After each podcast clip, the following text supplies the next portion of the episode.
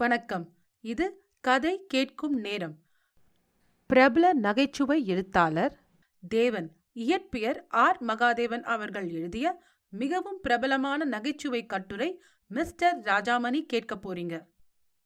ஒரே ஒரு கட்டுரையினால் ஒரே நாளில் தமிழ்நாடெங்கும் பிரசித்தியாகிவிட்டவர் அல்லது அவருடைய மருமான் மிஸ்டர் ராஜாமணி அவரை பிரசித்திப்படுத்திவிட்டான் என்று கல்கி தேவனை பற்றி ஆயிரத்தி தொள்ளாயிரத்தி முப்பத்தி நான்காம் ஆண்டு விகடன் இதழில் எழுதியிருந்தார்.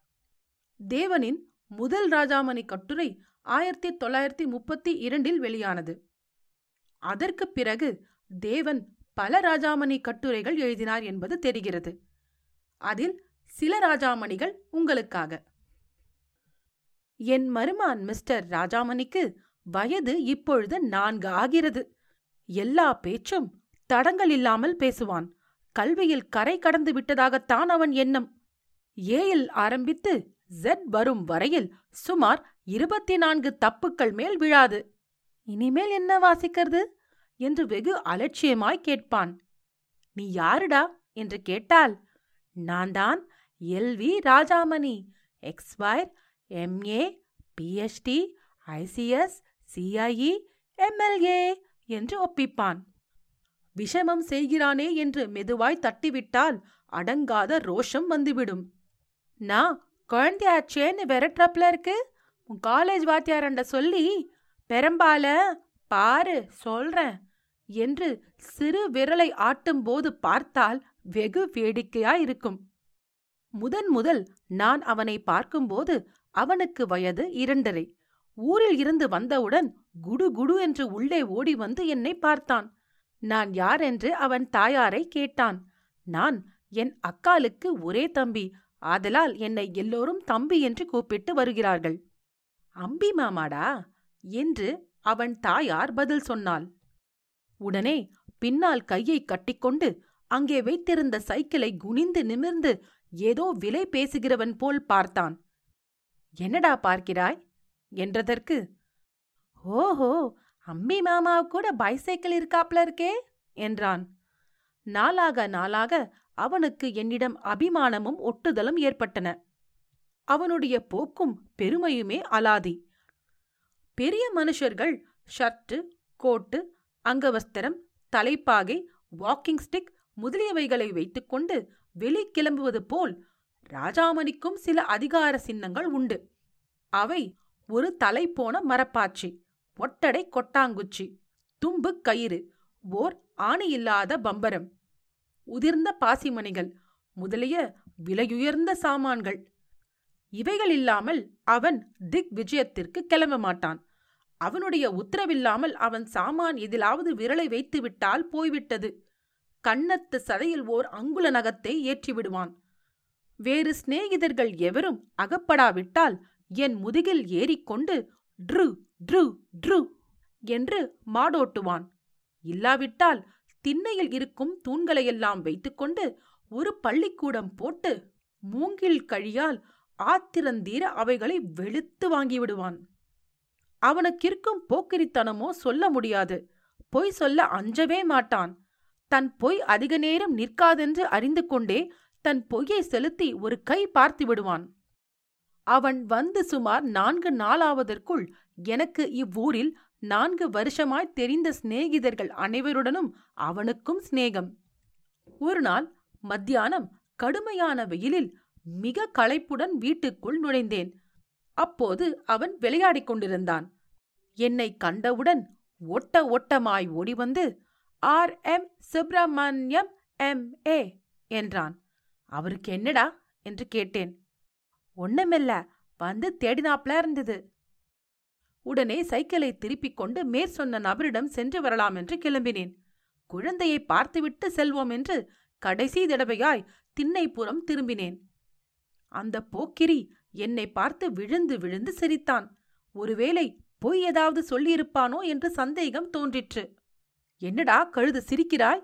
என்று அதட்டினேன். ஒன்னுமில்ல மாமா வந்து தேடினான்னு சொன்னா நீ போவியோன்னு பார்த்தேன் என்று இழுத்து இழுத்து சொன்னான். நான் எப்பொழுது வெளியில் போனாலும் என்னுடன் கூடவே கிளம்பி விடுவான்.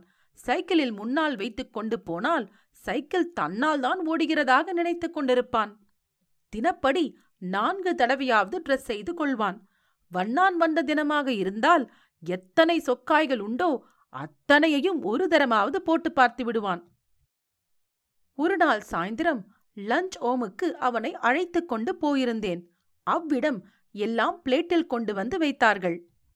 ஒருவேளை குழந்தை வீட்டில் வந்து மாமா எச்சிலாக்கினான்னு சொல்லிவிடப் போகிறதே என்று பயந்து முன்னாலேயே ராசாமணி சமத்தோன்னோ என்றேன். குழந்தை என்னையே உற்று பார்த்தான். அம்மா கிட்ட நாம் சாப்பிட்டோம் என்று சொல்ல மாட்டியாம் என்று தட்டிக் கொடுத்து கொஞ்சினேன். குழந்தை தலையாட்டினான். பாவம் வெகு சாது. குழந்தைக்கு அன்பான முத்தம் ஒன்று அளித்தேன். நாங்கள் இருவரும் லஞ்ச் செய்தோம். குழந்தையை திருப்தி செய்வதே என் தொழிலாதலால் அவன் சந்தோஷமாய் மலர்ந்த முகத்துடன் இருப்பதைக் காண என் மனம் பூரிப்படைந்தது. பிறகு நாங்கள் டென்னிஸ் கிரவுண்டில் சற்று நேரம் உட்கார்ந்துவிட்டு வீடு போய் சேர்ந்தோம். அன்றிரவு ராஜாமணி கடித்தான். சி எச்சிலாக்காதே என்றார் என் தகப்பனார். அம்பி மாமா அத்தனை பெரியவன் எச்சலாக்கலாமோ? நான் கோந்ததானே என்றான் அவன். கோந்தையாவது குட்டியாவது? அம்பி மாமா எப்படா எச்சலாக்கினான்? என்று விளையாட்டாய் கேட்டார் அப்பா. ராஜாமணி என்னை பார்த்தான். சொல்லிவிடுவேன் என்று மெதுவாய் சொன்னான். நான் கோபமாயிருப்பதாய் ஜாடை செய்தேன். அதையெல்லாம் லட்சியம் செய்கிறவனா அவன் நானும் அம்பி மாமாவும் லஞ்ச் ஹோட்டல்ல எச்சிலாக்கினோமே. மாமா கூட நக்கி நக்கி தின்னாலே பிளேட்ல போட்டுண்டு. அதென்ன எழவு வெள்ளக்காரன் திங்கிற இடம்டாது என்று என்னை நோக்கினாள் என் தாயார். எனக்கு ஒன்றும் பேசத் தோன்றவில்லை. என் அக்கால் ராஜாமணியை தூக்கிக் கொண்டு கோழி முட்டை தின்னியோன்னோ? என்று கேட்டாள். இந்த சின்ன தடியனுக்கு கோழி முட்டை என்றால் இன்னதென்று தெரியாது. கருப்பா சிவப்பா என்பது சந்தேகம். ஆமாம் ஆமாம் மாமா தின்னான் என்று சொன்னான். எனக்கு கோபம் வந்துவிட்டது நாயே எப்படா தின்னோம்? என்று அதட்டினேன். தாயார் மடியில் இருக்கிறதுனால் அடி விழாது என்கிற தைரியம் அவனுக்கு. வெள்ளையாய் நீ ஒன்னு தின்னல அதுதான் என்றான். உண்மையில் நான் இரண்டு இட்லியில் பாதி அவனுக்கு விண்டு வைத்துவிட்டு பாக்கியை சாப்பிட்டிருந்தேன். கழுதை நீயும் தின்னியே அது கோழி முட்டையா? நான் இட்லின்னா தின்னேன் நானும் அதுதான் சாப்பிட்டேன். ம் சொல்வையே நன்னா என்றான். அது முதல் அவனை வெளியில் அழைத்து செல்வதென்றால் எனக்கு சற்று பயம்தான். ஒரு நாள் என் நண்பர் ஆர். எம். சுப்பிரமணியம் வீட்டுக்கு போயிருந்தேன். ராஜாமணியும் கூடவே இருந்தான். தற்கால நாகரீகப்படி மேஜை மீது செல்ஃப் ஷேவிங் செட் இருந்தது. அங்கிருந்த நிலை கண்ணாடியில் முகத்தை பார்த்து கொண்டதும் ஷேவ் செய்து கொண்டு நான்கு தினங்களாயிருந்தது ஞாபகம் வந்தது. நான் வீட்டில் ஒரு செட் வைத்திருந்தேன். ஷேவ் செய்து கொண்டால் வீட்டில் எல்லோரும் வெய்து என் தலையில் ஜலத்தை விடுவதுடன் சீப்பு கண்ணாடி கத்தி இவைகளுக்கும் அட்டை பெட்டி இவ்வளவுக்கும் ஸ்நானம் செய்து வைத்து விடுவார்கள். இவ்விடத்தில் அந்த உபத்திரவமில்லையே என்று நினைத்து குழந்தையை பார்த்தேன். வெகு சாதுவாய் ஒரு மூலையில் காகிதத்தால் ஏரோப்ளேன் செய்து விட்டுக் கொண்டிருந்தான். முகத்தில் சோப்பை தடவிக்கொண்டேன் பையன் பார்த்து விட்டான். உனக்கொன்னும் இல்லடா. நீ ஏரோப்ளேன் விடு. போ என்றேன். அவனா போகிறவன்? வெறும் வாயை மீள்கிறவனுக்கு ஒரு பிடி அவலகப்பட்டால் விடுவானா? நான் சேப்டி ரேசரால் சோப்பை வழித்தேன். குழந்தையும் சலிக்காமல் பார்த்து கொண்டிருந்தான். ஒருவேளை முன்போல் வீட்டில் வந்து சொல்லிவிடப் போகிறானே என்று. பாப்பா ஆசாமணி ஆத்தில வந்து சொல்ல மாட்டியோன்னோ என்று நயமாய் மிருதுவாய் கேட்டேன்.